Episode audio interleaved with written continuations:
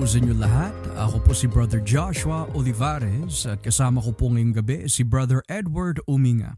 At kami po ay nagpapasalamat sa Diyos na nakasama po namin kayo nitong gabi sa The Gospel Podcast, isang programang teologikal kung saan pinag-uusapan at pinag-aaralan ang mga bagay patungo po at nakasentro sa aming Panginoong Heso Kristo. Magandang gabi po sa inyo lahat, sa lahat ng mga taga-subaybay po namin sa programang ito at naway kayo ay pinapatnubayan, ginagabayan at pinapalago ng Panginoong Heso Kristo. Again, magandang gabi po sa inyong lahat.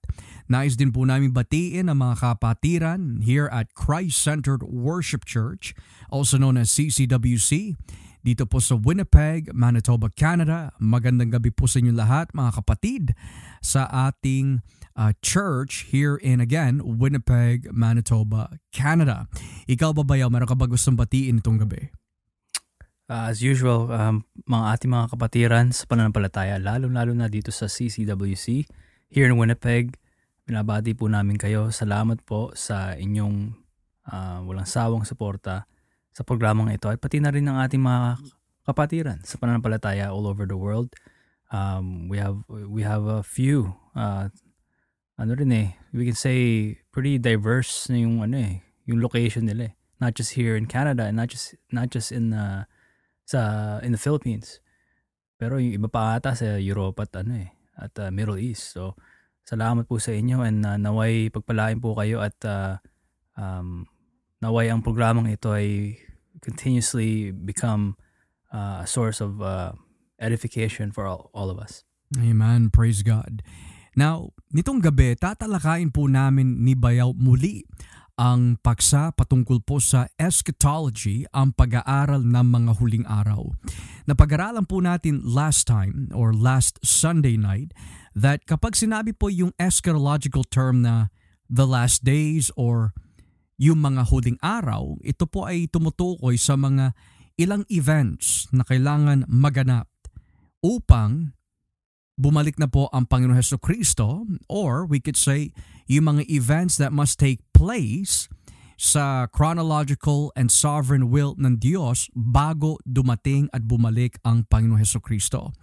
So we've come to learn that ang last days does not mean the annihilation of the world or the annihilation of humanity, but rather ang ibig sabihin po ng last days, ito po yung mga bagay na naganap na at nagsimula na at has been realized and it will continue to occur hanggang hindi pa ho bumabalik ang Panginoon. So these last days are pertaining sa mga ilang events na kailangan matupad until the coming of Christ that leads to the consummation, the judgment, and the new heaven and the new earth. Subalit, when we speak about the last days, may mga um, theoridad na masasabi po natin na nagiging pananaw po ng tao that the last days began or has begun nung dumating po yung mga tinatawag na Y2K, RFID chip, vaccination ng COVID-19, and etc. Subalit sa Biblia na pag-aralan po natin sa Hebreo 1 talatang 2 that the last days was inaugurated o nagsimula has been realized noon dumating ang Panginoon Heso Kristo hanggang sa kanyang pagkamatay at muling pagkabuhay hanggang sa kanyang pag-akyat sa langit to which ibinigay na ang lahat ng otoridad mula sa langit at sa lupa doon ho nagsimula yung tinatawag po natin the countdown to the last days. However, nitong gabi, pag-aaralan po natin a very important doctrine. And uh, me and you, Bayaw, could agree on this, that when we speak about the last days, it would be completely foolish not to talk about the second coming of Christ. Kasi there's no need for the last days kung hindi talaga babalik ang Panginoon. And uh, makikita din po natin sa mga sinuunang credo or creeds, confessions of the early church that this one Lord Jesus Christ, who was raised from the dead, will be coming back again to judge the quick and the dead. And nakalagay doon, kailan? At His coming. So ngayon, ang pag-aaralan po natin nila Bayaw is mga huling araw and the second coming of Christ. What is the second coming of Christ? at paano ho ito konektado sa atin at lalo na sa ating sanctification, pamumuhay bilang mga Kristiyano. Now, before we get into the chapter and the verse, Bayaw, do you have any input on this? Well, I would say uh, it was a great point na, na sinabi mo yung uh, um, as Christians, uh, we truly believe na talagang babalik ang ating Panginoon. Kung hindi po, then uh, we're not being biblical anymore dahil, dahil it's all over scripture, malinaw sa kasulatan, na mismo si, si Kristo ay nagsabi na babalik siya. And as you mentioned kanina, uh, Pastor, um, we can trace you know, the ancient church and their historical creeds, na kanilang mga paniniwala, that if we are orthodox, which means na uh, we have we have sound doctrine, um, then we must believe that our Lord will come back. Uh, dahil yun ang ano eh, yun ang uh, kumbaga culmination of all things. Um, na the final realization na, uh, ng ng pina, pinangakong uh, kaligtasan uh, na nakasentro nga sa, sa magandang balita ng ating Panginoon. And of course, pertaining to judgment as well. Uh, dahil kung walang pagbabalik si Kristo, then sino sino sino ang mag, magiging hukom? Right. Um, both those who uh, who are in heaven and on earth and beneath the earth. Mm-hmm. Right. So praise God.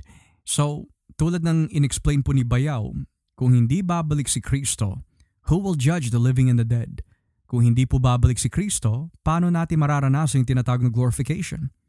Kung hindi babalik si Kristo mga kapatid, then lahat ng sinabi ng ating Panginoon in John, lalo na sa chapter 14, that I will come again to you, that where I am, there you may be also. Tsaka yung mga sinabi nila Pablo, which makikita din natin mamaya, ay mauuwi po sa walang bisa. Pero nitong gabi, ano ba ang itinuturo ng Biblia bayaw sa konteksto ng mga huling araw, lalo na sa paksa ng muling pagbabalik ni Kristo? I think a good place to start uh, would be in the Gospels. Dahil um, maganda na we go uh, from the very words of our Lord. Eh. Uh, maganda uh, sa chapter 24 specifically, um, may tinatawag na Olivet Discourse. You mentioned this, uh, I think, a couple weeks ago na in your sermon, uh, na ito yung isang pinakamahabang sagot uh, ni Kristo with some teachings as well uh, that pertains sa maging mga naging katanungan ng kanyang mga tagasunod early on that chapter where Jesus warned or or he I guess um, he warned that the, the, the destruction of Jerusalem will come. Uh, pati na yung templo oh, ni Herod. Um, so dito natin makikita ano nga ba yung mga binigay um, na impormasyon ng ating Panginoon bilang um, bilang um, signs or or ano ba ang kailangan mga mangyari yung mga palatandaan mga palatandaan yeah. na malapit na yung kanyang pagbabalik. Mm. And it's interesting na banggit mo the Gospels, lalo na sa Mateo 24. Kasi sa ating mga huling pag-aaral, ang Matthew 24 and 25 ay resulta ng isang pinakamahabang sagot dahil po dun sa dalawang katanungan na ibinigay at itinanong ng mga alagad, which is, what will be the sign that the temple will be destroyed? At ang ikalawa, ano yung magiging palatandaan that ikaw ay babalik na. So because of those two very important questions, ibinigay po sa atin ng aklat na Mateo yung pinakamahabang sagot ni Kristo that reaches up to Matthew 25. So Bayaw, could you take us to Matthew 24 and show us where it says in Matthew 24 na babalik ang Panginoon? And could you provide the exposition for that? Siguro before we give uh, yung response ng ating Panginoon, uh, puntahan muna natin yung mga naging tanong ng mga alagad. Okay. So, dito tayo sa Mateo 24. Simulan po natin um, Actually, let's start sa verse 1 para buo, para makita po natin yung yung templo na tinut- uh, sinasabi dito. Mhm. Uh, verse 1, lumabas si Jesus sa templo at habang naglalakad, nilapitan siya ng mga tagasunod niya at itinuro sa kanya ang mga gusali ng templo. Sinabi ni Jesus, tingnan niyo ang lahat na iyan, ng iyan. Sinasabi ko sa inyo ang totoo, magigiba ang lahat ng iyan at walang maiiwang uh, magkapatong na bato. Verse 3, habang nakaupo si Jesus sa isang lugar na, sa bundok ng mga olibo, Lumapit sa kanya ang mga tagasunod niya at nakipag-usap ng sarilinan. Sinabi nila, sabihin niyo po sa amin kung kailan mangyayari ang mga sinabi niyo. At ano po nga ang mga palatandaan ng muli niyong pagparito at ng katapusan ng mundo. Hmm. So nakikita natin, Bayaw, those very important questions. Tinanong nila sabihin niyo po sa amin kung kailan mangyayari ang sinabi niyo. What is that, what is that referring to? Well, nung sinabi ni Kristo in verse 1 and 2, magbabagsakan ang mga uh, bato from the temple, they wanted to know kailan mangyayari ito. And the second question, ano po ang mga palatandaan ng muli niyong pagparito at ng katapusan ng mundo? Or the end of the age kung saan pumapasok na yung tinatawag na pag-aaral tungkol sa mga huling araw. So ngayon bayaw, what else can we say about this and how is this related to the second coming of Christ? Well, if we if we go all the way down sa um sa verse 29. Sa talatang 29. Yeah.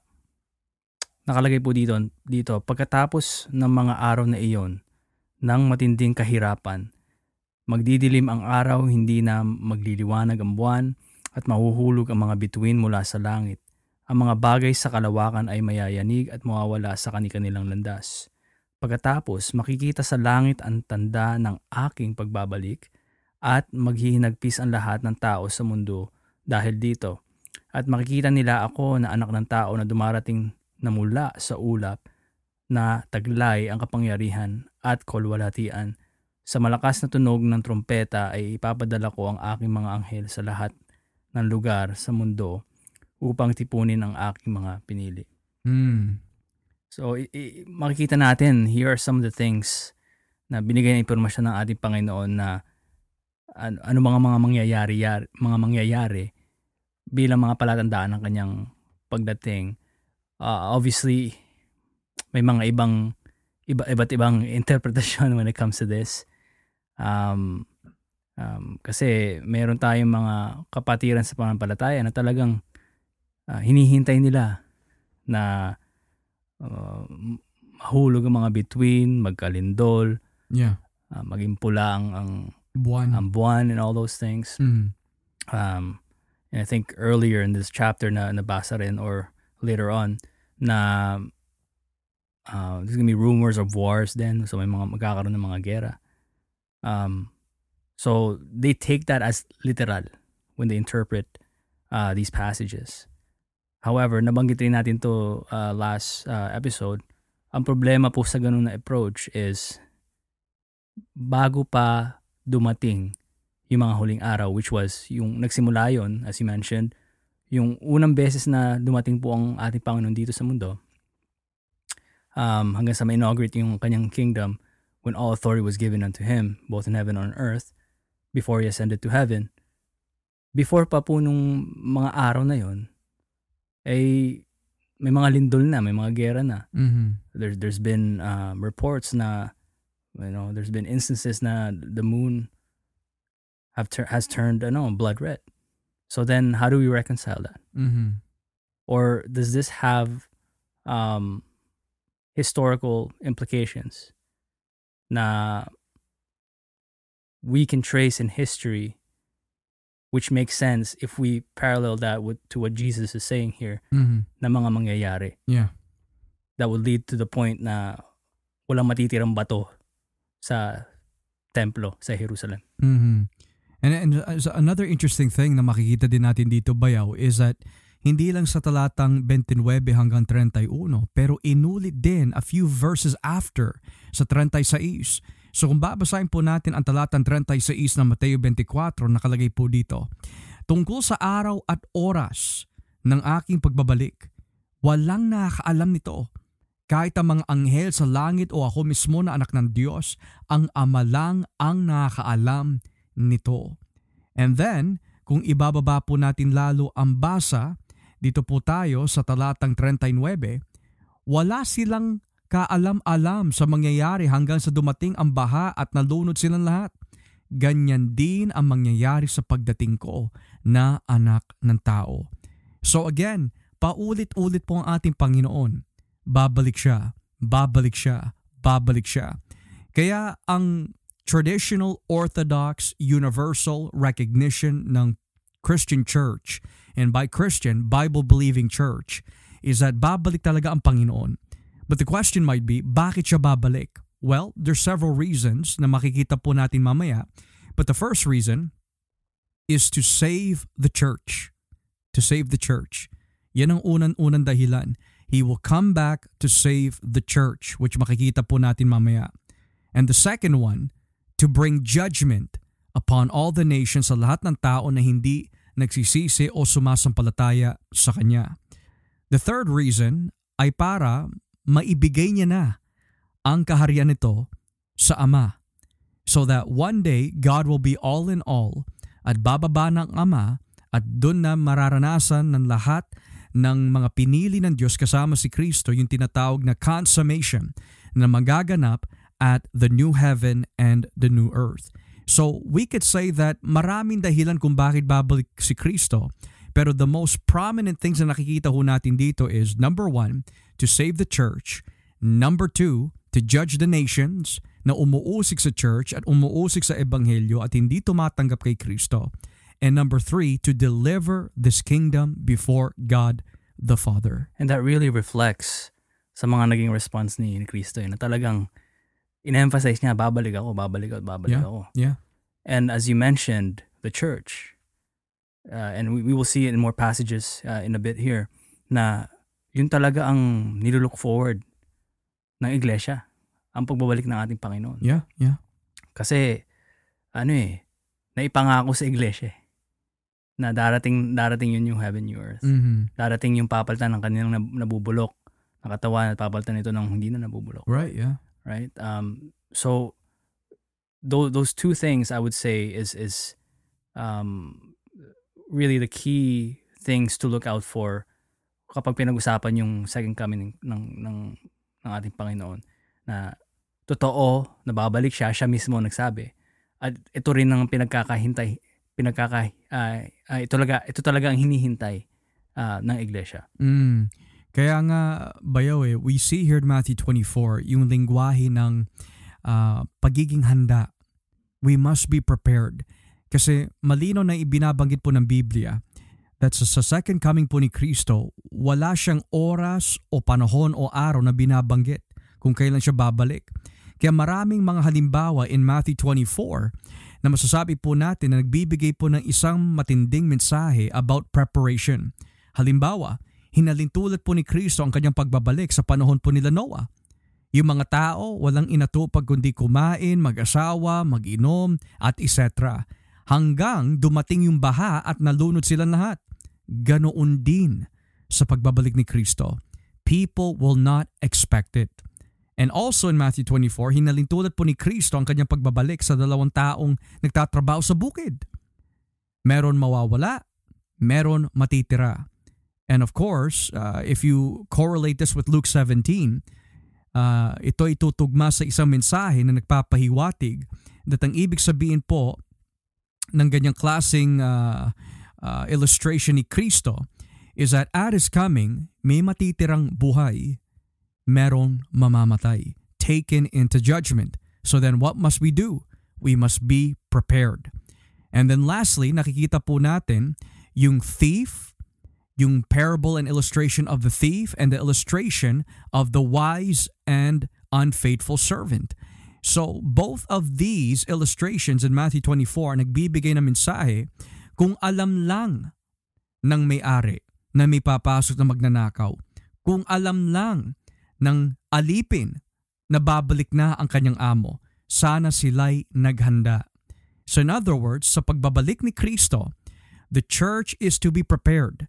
Pero ang mga taong hindi magiging handa sa kanyang pagbabalik ay yung mga taong binabanggit dito na tulad ng mga tao sa panahon ni Noah, tulad ng mga tao na hindi nag-prepare, tulad ng may-ari ng bahay, hindi niya alam na may pumasok na pala na magdanakaw, and etc. At the coming of Christ, we need to be prepared. But here's my question to you, Bayoino. Is Matthew the only one that teaches about the coming of Christ? We can go, uh, Pastor, in in in um, the Book of Acts. Um, this is the early church.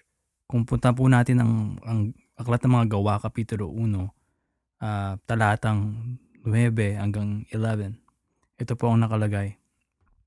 Pagkasabi niya nito, dinala siya paitaas um, pertaining to the ascension of Jesus Christ to heaven. Mm. At habang nakatingin sila um, sa kanya na pumapaitaas, tinakpan siya ng ulap at agad na nawala sa kanilang paningin. Habang nakatitig sila sa langit, may dalawang lalaking nakaputi na biglang tumayo sa tabi nila at nagsabi, Kayong mga taga Galilea, bakit nakatayo pa kayo rito at nakating- nakatingala sa langit? Si Jesus na inyong nakita na dinala pa itaas ay babalik dito sa mundo. At kung paano siya puma itaas, ganyan din ang kanyang pagbabalik. Mm. So again, sino po ang may agda ng aklat na mga gawa? Si Lucas. So si Mateo, he records what Jesus said na siya ibabalik. Ganoon din in the book of Acts to which naisulat po ito ni Luke and he says yung sinabi mismo ng mga anghel that itong Kristo that went up to heaven, you will also find that this Jesus that went up to heaven, babalik din siya in this manner. So, here's an interesting thing, Bayaw, eh, no? Matthew is a witness to the coming of Christ. Luke is a witness to the coming of Christ. Yung mga alagad in Acts chapter 1 is a witness. Pero hindi lang yon. You have the physical human witnesses, but you also have the angelic witnesses na nagpatotoo that this Christ that went up is also coming back. So sa lumang tipan, may binabanggit po na uh, witness testimony that let every word be established by two or three witnesses and napakarami na nagpatotoo eh. Napakarami na nagsaksi. So ito nagpapahiwatig on those two grounds, babalik talaga ang Panginoon. But is there any other author na makikita natin sa bagong tipan that Ah. say he will come back? Si Apostol Pablo, Mm. ah, yung sumulat siya sa mga na- taga Thessalonica, Mm. makikita natin dito almost every chapter. Yeah. Nauulit na uulit, babalik ang Panginoon, babalik ang Panginoon. Um, at saka yun, yun ang magmo-motivate eh, Yeah. um, sa mga Kristiyano to live a sanctified life. Mhm. Dahil babalik ang ating Panginoon. At ah, gusto natin na makitaan tayo ng tatapat sa Kanya. Yeah. chapter 1 pa lang, for example, sa unang Thessalonica, uh, chapter 1, verse 10, nakalagay dito, At sila na rin ang nagsasabi tungkol sa paghihintay nyo sa pagbabalik ng anak ng Diyos mula sa langit na walang iba kundi si Jesus na muli niyang binuhay. Siya ang magliligtas sa atin sa darating na kaparusahan. So that that's that says that the church, specifically the church of Thessalonica, um, they were being commended kasi nga nakikitaan sa kanila na um, naghihintay sila. Yeah. They're waiting, uh, as the Old Testament would put it, waiting expectantly Yeah. um, for the return of the of the Lord. It's good. Tsaka, what's interesting about First Thessalonians, mga kapatid, na binanggit po ni Bayaw, there are two early letters na naisulat po ni Pablo that was given to the church. It is argued that if we take the Southern Galatian view, which could have been dated 48 uh, AD, yung book of Galatians may have been the first letter that Paul had written. And if that is the case, then ang ikalawang liham na naisulat po ni Pablo that is quite early ay yung binasa kanina ni Bayaw na First Thessalonians. Ngayon, here's what's interesting. In First Thessalonians, let's say for example, dahil this is one of the earliest letters, ang liham po ni Pablo to the Thessalonians is the coming of Christ. So bakit sila naging modelong church? Bakit sila gumagawa ng mabuti? Bakit sila namumuhay sa kabanalan? Why are they a good example of what a church should be? Dahil what drives a church to godliness ay hindi lang dahil ito ay inuutos ng Biblia, kundi inaabangan nila ang pagbabalik at pagdating ng Panginoon Heso Kristo.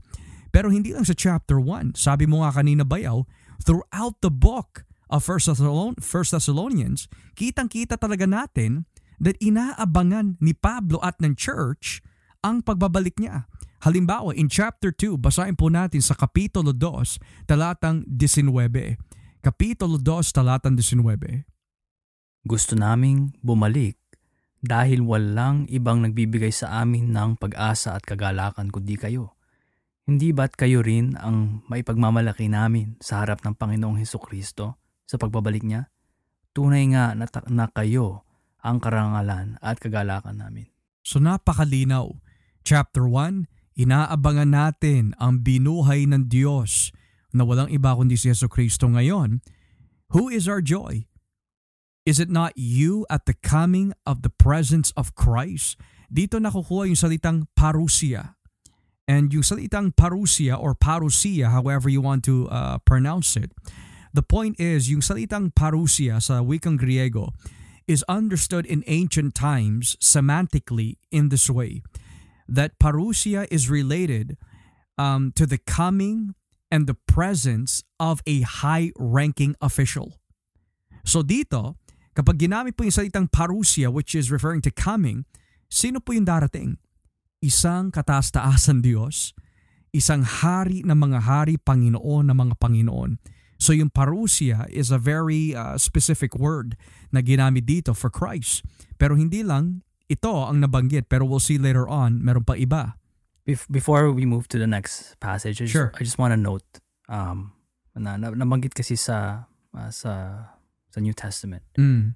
how even Christ our Lord um, na he looks forward and it's his joy na maibigay sa Ama his bride, which is the church, Yeah. spotless and blameless. Ephesians 5. Right? Yeah, yeah. So, the fact na under shepherds, mga naging pastor kagaya ni Pablo, na sa kanya yun ang kagalakan niyang ma, ma, ma, maiharap ang iglesia ng, ng Thessalonica Mm. na sa pagbalik ng Panginoon na sila ngayon nagtatapat. Yeah. At sila'y talagang sabik at naghihintay talagang bumalik ang kanilang Panginoon. Na, that's good. So, base sa sinabi mo bayaw, another reason kung bakit um, the church is anticipating the coming of Christ is because of the fact, tulad ni Pedro, tulad ni Pablo, binigyan sila ng tungkulin, binigyan tayo ng mga tungkulin ng ating Panginoon that dapat maging tapat tayo sa tungkulin na yun dahil mananagot tayo sa Kanya. He has given each and every one of us a responsibility to our families, uh, to the church, to our evangelism, even our own personal sanctification, na kailangan po natin maging tapat sa mga utos na yon. Tulad nga po ng isang alipin ng isang amo na iniwan sa kanyang bahay, hindi niya alam kung kailan babalik ang kanyang amo. Hanggang madatnan lang siya ng kanyang amo, either nagtatapat o hindi nagtatapat. Now, another thing na makikita natin dito sa 1 Thessalonians is chapter 3 nitong aklat. Dito po tayo sa kapitulo 3, talatang 13. Chapter 3, verse 13.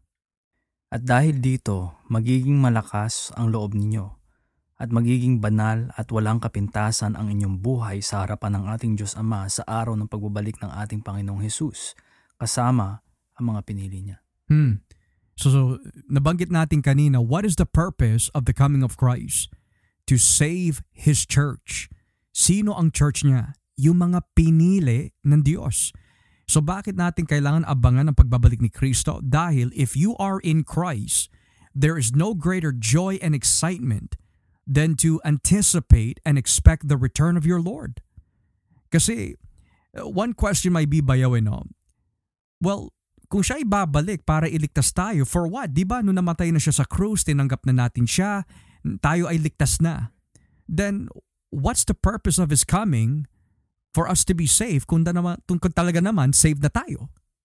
Right? No, no, that's a good point. Kasi nga, you know, Christ's work is finished, has been fin- finished on, on, the, on the cross. Right, yeah. Right? So technically, ligtas tayo.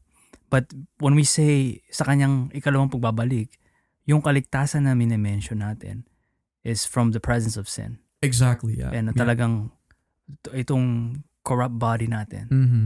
uh, this this this ano body that is that decays daily, uh, ay papaltan. Yeah. Kasi nga the story doesn't end on us coming into faith. Niligtas tayo.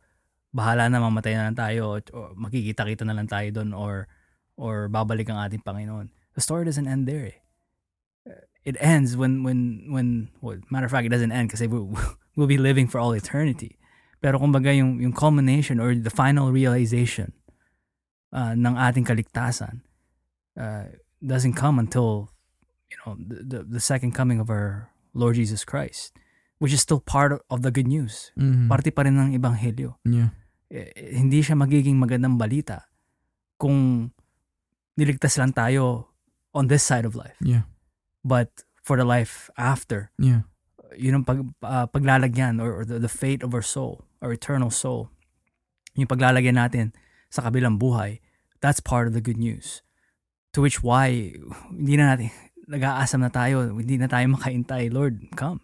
Kagaya, kagaya sinasabi ni, ni, ni Apostol Juan sa dulo ng, ng aklat ng pahayag or revelation. Come, Lord Jesus. Yeah, yeah, yeah.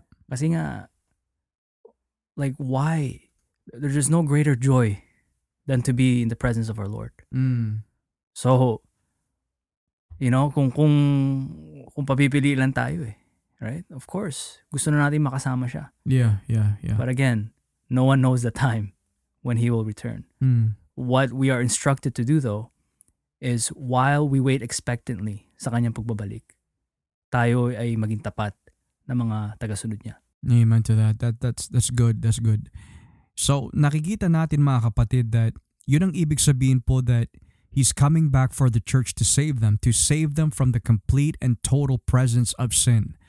And syempre, if you are saved completely from the powers of sin, wala nang kamatayan yon. Kasi may kapangyarihan lamang ang kamatayan sa mga taong nagkasala. Subalit kung tayo ho ay ililigtas ng Diyos completely from the presence of sin, that means wala na rin ang kamatayan doon. At sina nabanggit yan sa Revelation. Mhm. The final enemy is death. Yeah, And ang, ang kamatayan mismo ay itatapon sa naglalawang apoy. yeah. So, that doesn't happen until our Lord comes back. Kaya nga iniintay natin yun eh, para wala ng kamatayan. Exactly, yeah. New heavens, new earth nga eh. And it's interesting bayaw kasi hindi lang si Juan ang nagsasabi, nung pati si Pablo. Sa unang Korinto 15, he says that the last enemy that shall be put down is death. And then he will deliver the kingdom over to the Father. So sa kanyang pagbabalik, he will save us. Ano itsura po nun? Well, syempre ang ating katawan na nabubulok ay papalitan ng katawan na hindi nabubulok. Ang ating katawan na namamatay, papalitan na po niya ng katawan na hindi na mamamatay. To which, makikita naman po natin yun sa chapter 4, talatang 15 hanggang 18. Chapter 4 verse 15 to 18. Sinasabi namin sa inyo ang mismong turo ng Panginoon. Tayong mga buhay, buhay pa, pagbalik ng Panginoon ay hindi mauuna sa mga namatay na. Sa araw na iyon, ang Panginoon mismo ang bababa mula sa langit, kasabay ng malakas na utos. Na utos, na maririnig ang pagtawag ng punong anghel at ang pagtunog ng trumpeta ng Diyos. Ang mga namatay na sumasampalataya kay Kristo ang unang bubuhayin. Pagkatapos ang mga buhay pa sa atin sa araw na iyon ay kasama nilang dadalhin sa mga ulap para sa lubungin ang Panginoon sa himpapawid. At makakasama na natin ang Panginoon magpakailanman. Kaya nga mga kapatid, pasiglahin nyo ang isa't isa sa pamamagitan ng mga aral na ito. Mhm. So notice this bayo. If ever someone asks the question, how will the coming of Christ be like? Well, in Matthew 24, sabi doon, as far as the east is from the west, there will be lightnings and etc. Then you will know that the Son of Man has now come back, which means talagang you will not miss it. You will see it. It will be there visible. Pero dito, nagbigay din si Pablo na masasabi po natin ng mga ibang detalye na hindi binanggit sa Matthew 24 under inspiration. Sabi po niya dito, For the Lord himself will come back. He will come down from heaven, pero with a shout, with the voice of the archangel and the trump of God. And look at this. At ang mga namatay sa pananampalataya ang unang bubuhayin. So ngayon, nagbibigay ito ng isang magandang halimbawa din ba kung, kung bakit kailangan bumalik si Kristo. Para yung mga namatay na kay Kristo ay makaranas sila as well of total salvation and deliverance from death. So we see here that hindi nalalayo sa sinabi ni Bayo kanina, yung sinasabi niya about yung pagbabalik ni Kristo is to save us from the presence of sin. Kasi ang tanong dito eh, what keeps death active? It's sin. Pero dahil babalik na si Kristo at kukunin po niya ang kanyang mga pinili, pero hindi lang ang mga pinili na buhay ang kukunin niya, pati na rin yung mga pinili na patay. Now here's, uh, if I can put this in brackets bayo, uh, para hindi tayo ma-sidetrack, pero here's my question. Kapag sinabi po ba eh, kukunin ng Panginoon Heso Kristo yung mga pinili na patay, does that mean that yung mga namatay na Kristiyano na yon natutulog lang sila literally as in yung kanilang kaluluwa has never left their bodies, they never went to heaven, kundi nanatili sa kanilang mga katawan, natutulog at naghihintay lang sa pagbabalik ni Kristo? Or is there another meaning to this? Uh, I think it would mean na, as you mentioned kanina, uh, the final salvation has not come yet even sa mga nauna ng mga sumapalataya kay Kristo. Yeah. Um, but what this pertains to though is wala pa yung state of glorification nila. Because eh. mm-hmm. malinaw ang salita ng Diyos, babalik, ah, mangyayari lang yung glorification sa second coming uh, ng ating Panginoon. So yung pagpalit ng nabubulok sa hindi nabubulok, both to the, the ones na mga patay na at yung mga natirang buhay, hindi mangyayari yon until bumalik ang ating Panginoon. So this pertains to um, hindi sa natutulog na parang soul sleep or whatever sa mga kulto na tinuturo. Yeah. Namatay sila. They're in the presence of our Lord in heaven. Bagamat hindi pa sila, hindi pa nila na-experience yung full, the fullness of salvation. Na kasama yung glorified bodies um, nila at the full restoration of all things na talagang papalitan ng Panginoon ang lahat. Kaya nga new heaven, new earth eh. Mm-hmm. Uh, we're not in that age yet. Um, kasi hindi mangyayari yun until, uh, until bumalik ang ating Panginoon. So it's so powerful bayaw. Napakaganda eh. Ang Panginoon ay babalik, bababa siya mula sa sa sa langit at ang kanyang uh, presensya will be upon the clouds. And then kukunin po niya una ang mga namatay ikalawa na lang ang mga natitirang buhay. At sabay sila dadalin sa ulap o sa langit upang makaranas ng tinatawag po na uh, glorified bodies, a transformation of their bodies. It's interesting kasi kung babasahin po natin mamaya, pero let's let's go quickly in Philippians chapter 3 and then we'll go back to 1 Thessalonians. Dito tayo sa Pilipos 3. This is very very important. Um, in Philippians chapter 3, napakaganda ng binabanggit po dito sa talatang 20 hanggang 21. Pilipos 3, 20 hanggang 21. Ngunit para sa atin, ang langit ang tunay nating bayan. At mula roon, hinihintay natin ang anang may pananabik ang pagbabalik ng tagapaligtas ang Panginoong Heso Kristo. Sa pagdating niya, babaguhin niya ang mahihina at namamatay nating katawang lupa at gagawing tulad ng maluwalhati niyang katawan. Gagawin niya ito sa pamamagitan ng kapangyarihan niyang sumasakop sa lahat ng bagay. Mm. So napakalinaw even to the church in Philippi, they also understood the coming of Christ. Kaya naman sinabi ni Pablo, we are citizens of heaven. And when Jesus comes back, papalitan niya ang ating mga katawan. So para sa mga patay, kasi when we say patay, yung physical na katawan ang pinag-uusapan dito, pero yung kaluluwa ng mga namatay na nung una ay nasa langit kasama ni Kristo. Subalit, hindi pa nila nararanasan tulad natin mga nabuhay pa hindi pa rin natin nararanas yung glorification. So syempre, yung glorification involves the physical body. So yung mga nauna na namatay, their soul is in heaven. Habang hinihintay po nila the second coming of Christ. And when Christ comes back, then yung mga katawan po ng mga namatay na nung una na nasa lupa, wherever it is, bubuhayin yan to meet their soul at the second coming of Christ. Now, going back to 1 Thessalonians chapter 5 naman po tayo, 1 Thessalonians chapter 5, and let's begin here in verse 1. 1 Thessalonians chapter 5 verse 1 hanggang sa talatang 4. Mga kapatid, hindi ko na kailangan isulat pa sa inyo kung kailan mangyayari ang mga bagay na ito. Dahil alam na ninyo na ang pagbabalik ng Panginoon ay katulad ng pagdating ng isang magnanakaw sa gabi. Mangyayari ito habang inaakala ng mga tao na mapayapa at ligtas ang kalagayan nila. Biglang darating ang kapahamakan nila katulad ng pagsumpong ng sakit na nararamdaman ng babaeng mga anak na at hindi sila makakaligtas. Ngunit kayo, mga kapatid, ay hindi na namumuhay sa kadiliman, kaya hindi kayo mabibigla sa araw ng pagbabalik ng Panginoon katulad ng pagkabigla ng isang tao sa pagdating ng magnanakaw. Mm. So here we have two things.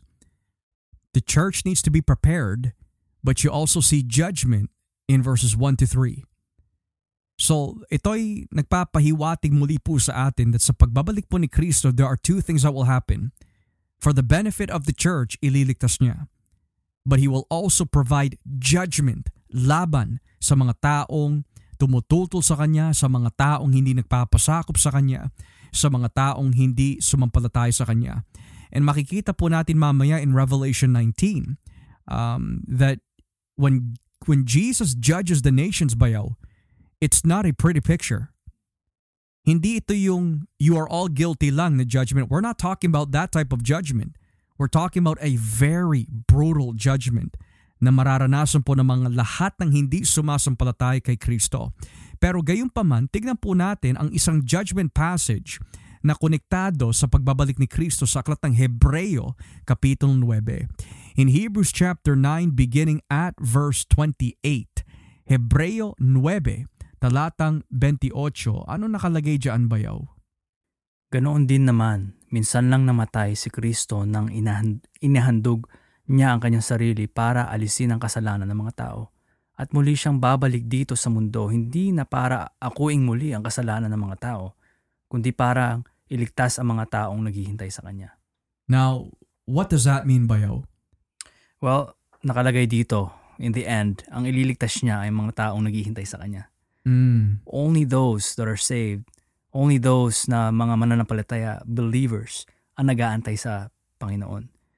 So, we can only, that can only mean na yung mga walang kaugnayan kay Kristo ay sa kanyang pagbabalik, it's not to be pretty as you mentioned. Um, dahil He's the judge of both the living and the, and the, uh, and the, and the dead, sa kanyang pagbabalik, Right, yeah. paghuhukom ang naghihintay. Kaya nga naibanggit uh, earlier in this chapter, uh, I believe uh, verse 25, na may itinakdang panahon ng isang tao para mamatay. Pagkatapos nun, paghuhukom. Yeah. So, there's that judgment when they die, but the, the final day, the final judgment, na papatayin sila. And, and papatayin, I mean, we're not talking about annihilationism, na they will cease to exist. Pero talagang ita, itatapon sila as as as a revelation would put it, itatapon sila sa nagli, nagliliyab na apoy uh, na may kasamang asupre. Mm.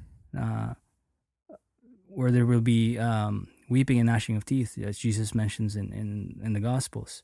So, ang ang opposite, complete opposite ng mga sa mga naghihintay kay Kristo na Jesus Christ is coming for for them um, to save them. Ang opposite naman sa mga hindi mananampalataya, they will be judged um, uh, and be sent uh, to eternal damnation. Mm, That, that's good, Bayo. So you're saying that sa Hebreo 9.27, when it says, Minsan lang itinakda, or once it is appointed unto man once to die, after this the judgment. There is an appointed time kung kailan tayo mamamatay, and then after that, the judgment in the sense of, sa context po ng Hebrews 9, it's the judgment that Christ has done. But at the same time, it's also a judgment of destination sa pupunta ng mga tao. But then you also mentioned that yung judgment na yon ay hindi lang natatapos sa verse 27 but as well verse 28 that may judgment and final judgment pa at the second coming of Christ. Now, maaari ho natin tanungin, what, what, what's the big deal? What's the big deal kung madatnan ako ni Kristo? And God forbid, ganito ang ating tanong, but what's the big deal kung bumalik si Kristo at madatnan po niya ang libon-libon taong hindi sumasampalataya sa Kanya. What's the big deal? Well, basahin po natin ang Revelation 19, beginning at verse 11. Babasahin ko po ito and bayaw if you can provide the exposition mamaya. Uh, Revelation 19 verse 11, ito po ang nakalagay sa salita po ng Diyos. Pagkatapos, nakita kong nabuksan ang langit at may puting kabayo na nakatayo roon. Ang nakasakay ay tinatawag na tapat at totoo sapagkat matuwid siyang humatol at makipagdigma. So there's judgment and there is war. Parang nagniningas na apoy ang mga mata niya at marami ang mga korona niya sa ulo. May nakasulat na pangalan sa kanya na siya lang ang nakakaalam kung ano ang kahulugan. Ang suot niyang damit ay inilubog sa dugo at ang tawag sa kanya ay salita ng Diyos. Sinusundan siya ng mga sundalo mula sa langit. Nakasakay din sila sa mga puting kabayo at ang mga damit nila ay malinis at puting-puti. Mula sa bibig niya ay lumalabas ang matalas na espada na gagamitin niyang panlupig sa mga bansa. At pamamahalaan niya sila sa pamagitan ng kamay na bakal. Ipapakita niya sa kanila ang matinding galit ng Diyos na makapangyarihan sa lahat. Sa damit at sa hita niya ay may nakasulat, hari ng mga hari at Panginoon ng mga Panginoon. Pagkatapos nakita ko ang isang anghel na nakatayo sa araw. Sumigaw siya sa mga ibong lumilipad sa himpapawid. Hali kayo, magtipon kayo para sa malaking handaan ng Diyos. Hali kayo kainin ninyo ang laman ng mga hari, mga general, mga kawal, mga nakasakay sa kabayo, pati na ang laman ng kanilang mga kabayo. Kainin ninyo ang laman ng lahat ng tao, alipin man o hindi hamak man o dakila. Pagkatapos nakita ko ang halimaw at ang mga hari sa mundo, kasama ang kanilang mga kawal, nagtipon sila upang labanan. Ang nakasakay sa puting kabayo at ang kanyang mga sundalo mula sa langit, ngunit dinakip ang halimaw, dinakip din ang huwad at sinungaling na propeta na gumagawa ng mga himala para sa halimaw. Ang mga himalang ito ang ginamit niya upang dayain ang mga taong may tatak ng halimaw at sumasamba sa imahin nito. Silang dalawa ay tinapo ng buhay sa lawang apoy na may nagliliyab na asupre. Verse 21, here's the one. Pinatay ang mga sundalo nila sa pamagitan ng espadang dumalabas sa bibig ng nakasakay sa puting kabayo at ang mga ibon ay nagsawa sa kakain ng kanilang bangkay. Bayaw, what is going on? and what will happen at the second coming of Christ?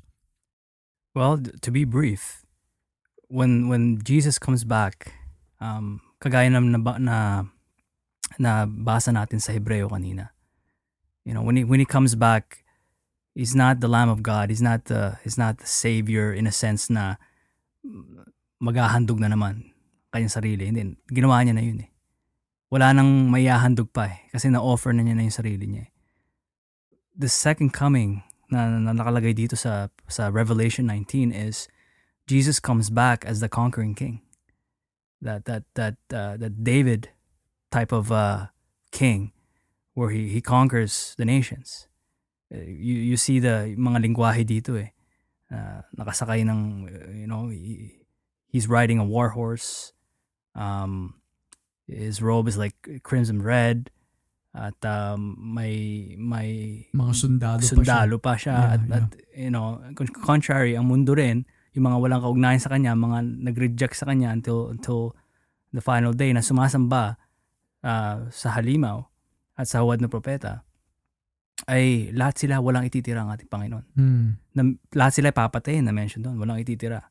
At itatapon sila um, uh, sa naglala, naglalaway ng na apo, uh, na, na apoy na, na may kasamang asupre na talagang ito yung fate ng mga taong hindi sumampalataya sa Panginoon. not heaven, not not not glorified bodies, not eternal joy in the presence of, of their Lord, pero hanggang sa huli, you know, makikita natin the, their fate is sealed eh. Nabanggit dito yung yung uh, may parte dito yung mga ibon. We see the parallelism na nabanggit sa Gospels in Matthew 24 and Luke 21 na yung palang mga um, kinuha uh, saan sila saan sila makikita in a place where where the vultures are nakalagay doon in the gospels kasi nga kinakain na yung mga dead bodies nila. Ibig sabihin, talagang papatayin sila sa, yeah. sa pagbabalik ng, ng ating Panginoon. So, you know, that, that's a that's a frightening sight. That's yeah. a that's a dreadful thing to to even think about or even witness. Yeah. Pero again, this is for those na uh, walang kaugnayan kay Kristo. Mm. Till the very end, he, he, they rejected him. Pero nga nabanggit, Jesus is the King of Kings and the Lord of Lords. And he in his, in his second coming, um, he will he, he will not spare anyone. Mm. You know, uh, uh, there's there, there's that notion where oh the Old Testament is is the barbaric God. Mm. New Testament, you get this Jesus who claims to be God in the flesh. He's all loving. He's all uh, compassion and all that stuff, merciful. You know, th- those things are true. Pero again, sa kanyang pagbabalik, there's, there's no mercy on that final day. There's no grace for that final day. Mm. Dahil wala siyang ititira.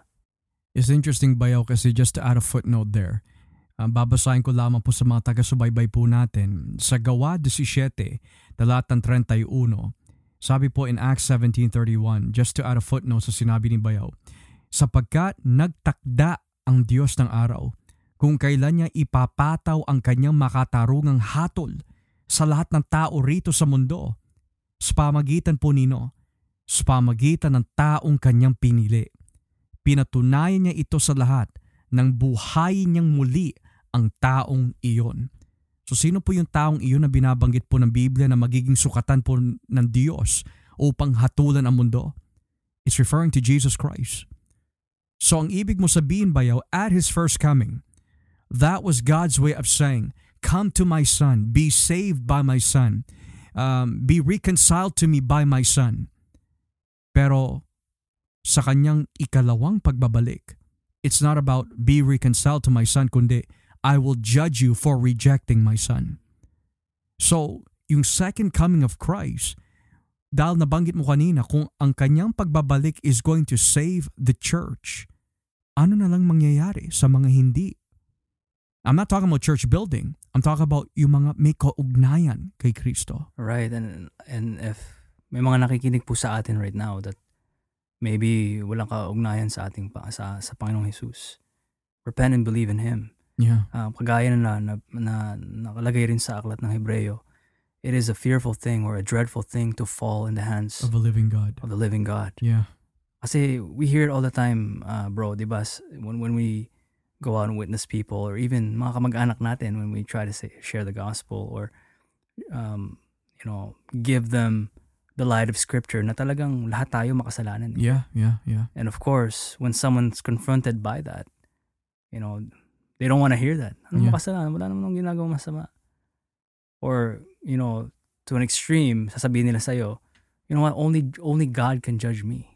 Yeah. Pero that's, nakakatakot yung ganun eh. Yeah because they, they don't know what's coming uh, to them. When they say God will judge you, oh, He will judge yeah. you, and, and you're not gonna like it. No. Kasi nga, on that final day, kung hanggang sa huli, ni-reject mo ang ating Panginoong Isang Kristo, it's not gonna be good for you. Yeah. Um, kasi nga, there will be no mercy or, or grace sa huling araw. Mm. Kaya nga nakakalungkot ba yun eh, when, you know, sa isang banda, we as the church so excited na, Lord, come. And He will come. Pero that's the mission of the church. That bago bumalik ang Panginoon, ano po ba ang misyon ng iglesia? To spread the good news of Christ. Kaya nga may mga ganitong klaseng programa, the Gospel Podcast eh. Dahil ang dalangin po namin ni Bayaw as well as the church, that kung sino man po nakikinig nitong gabi, kung hindi mo we could say kung hindi ka pa nagsisisi sa iyong mga kasalanan kung hindi mo pa kilala ang Panginoong Jesus ng Biblia ng tama. Kung hindi mo siya tatanggapin nitong gabi. Kasi sabi ng Biblia sa Hebreo 13, If you will hear the voice of the Holy Spirit, do not harden your hearts for today is the day of salvation. Hindi next week, hindi next year, kundi ngayon. Will you respond to the gospel of Christ?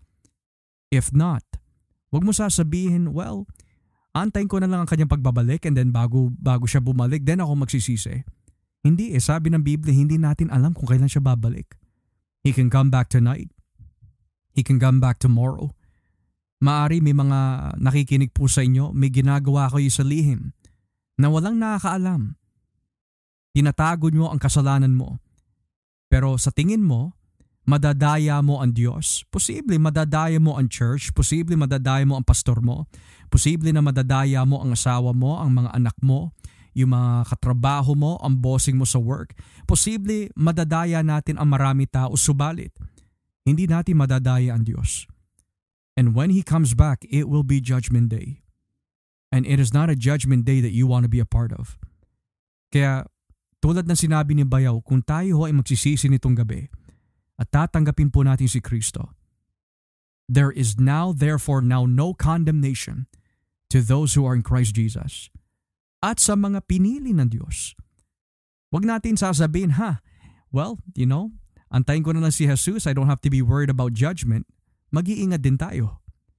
Kasi even if you are truly saved, you should not have that mentality that, you know what, uh, magbo-bonjing-bonjing lang ako dito or mag, uh, mag-easy go lucky lang muna ako kasi, you know, he's gonna come back. Everything's gonna be alright. Na sumampalataya naman ako.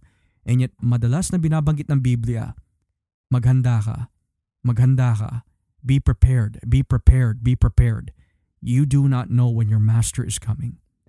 Kaya nitong gabi mga kapatid, we pray and hope that you have gotten right with Christ Because for the church, this is a good thing. But for those who are not in Christ, this is a dreadful day na kung tawagin ng mga minor prophets, the day of the Lord, ang araw ni Yahweh. Kaya to end it off, dito po sa Revelation 22, verse 20 to 21. Revelation 22 verse 20 to 21. Si Jesus ang nagpapatunay sa lahat na nakasulat dito at sinabi pa niya, talagang malapit na akong dumating.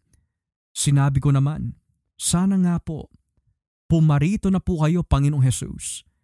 Pagpalain ko yung lahat ng Panginoong Jesus. Yan po ba ang sigaw ng ating mga puso nitong gabi? Pumarito na po kayo Panginoon.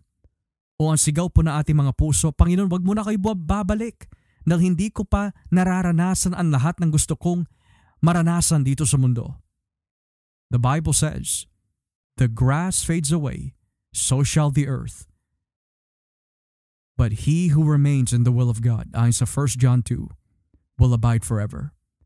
The grass withers, and we will fade away, but the word of the Lord remains forever. Si Cristo is that word. Are you in the word of God? Have you accepted God's word na walang iba kundi si Jesus? Come to Christ, repent of your sins, and expect the return of the Messiah. Kaya nawa po sa ating pag-aaral po nitong gabi, meron po tayo natutunan sa ating paksa patungkol po sa second coming of Christ. Dito po sa paksa and series of the last days. Pagpalain po kayo ng Panginoon at huwag po natin kakalimutan po na si Jesus ay Diyos. May God take care of you as you await His coming. Take care. God bless and bye-bye.